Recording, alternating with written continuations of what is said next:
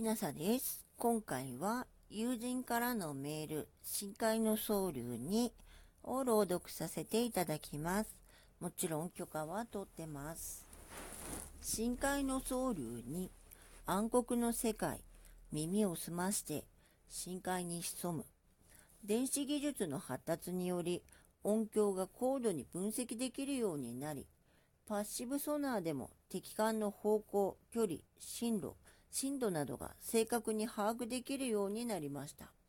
アクティブソナーを使わなくてもパッシブだけで射撃データが揃うわけです。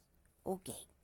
しかし水上艦は時間の騒音がうるさくてパッシブが使えないのでアクティブを使用することになります。探知能力はアクティブの方が数段上ですが、ピコーンと音を出して探るので、敵に俺はここにいるぞと宣伝しているようなものですね。つまり闇が支配する深い森の中で懐中電灯を振り回すようなものですね。暗い藪の中で息を殺して潜んでいるものとどちらが先に発見されるでしょうね。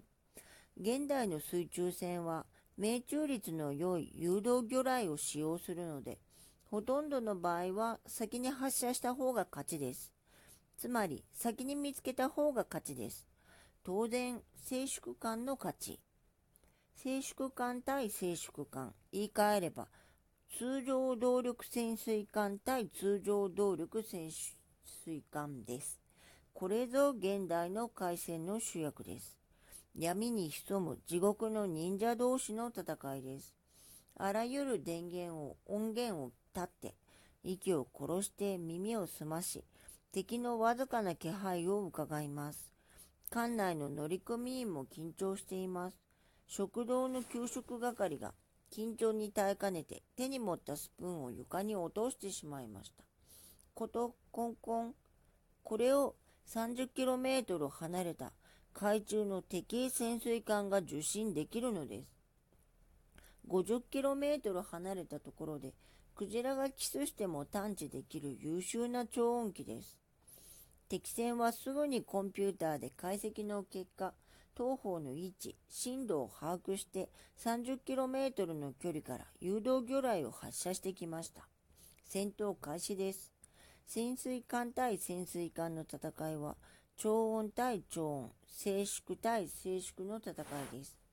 敵の音を先にキャッチした方が先に魚雷を発射します。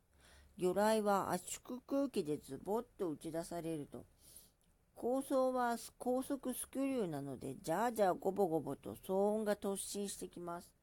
この魚雷発射音で当方も撃たれたことに気がつきます。黙って何もしないと死です。一応修羅場になって退避用意。誘導魚雷は最初の にじゅっキロメートル は完成誘導といって敵艦を発見した位置に向かって突進します。にじゅっキロメートル を過ぎたあたりから自分でアクティブソナーを発信して反射音に向かって突進します。当方は敵の魚雷音を探知して防御態勢に入ります。逃げろ。防御方法は敵魚雷が完成誘導のうちに全速力で移動し車線をずらす。アクティブモードに入ってからだと追尾されますから逃げ切れない。おとりの魚雷をあらぬ方向へ発射する。おとりは当方のあらゆる音源を派手に出しながら敵魚雷を引きつけて闇の彼方に消えていきます。当方のあらゆる音源とは、スクリュー音、エンジン音、アクティブの反射音などです。敵魚雷がおとりと一緒に迷子になっている隙に、当方も敵に向けて魚雷を発射しておきます。敵も防御行動で修羅場になりますから、にの矢さんの矢は撃てなくなります。そして、めでたく普通なら引き分け。ただしこれは双方の実力が同じ場合です。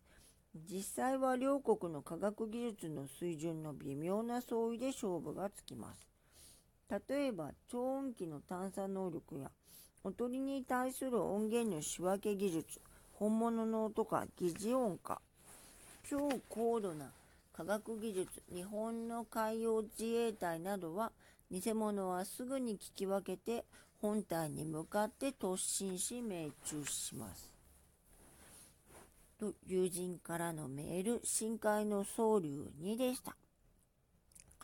えっと、この内容が、えっと、確実なものかどうか私は確認できませんので、そのつもりで聞いていただけるとありがたいです。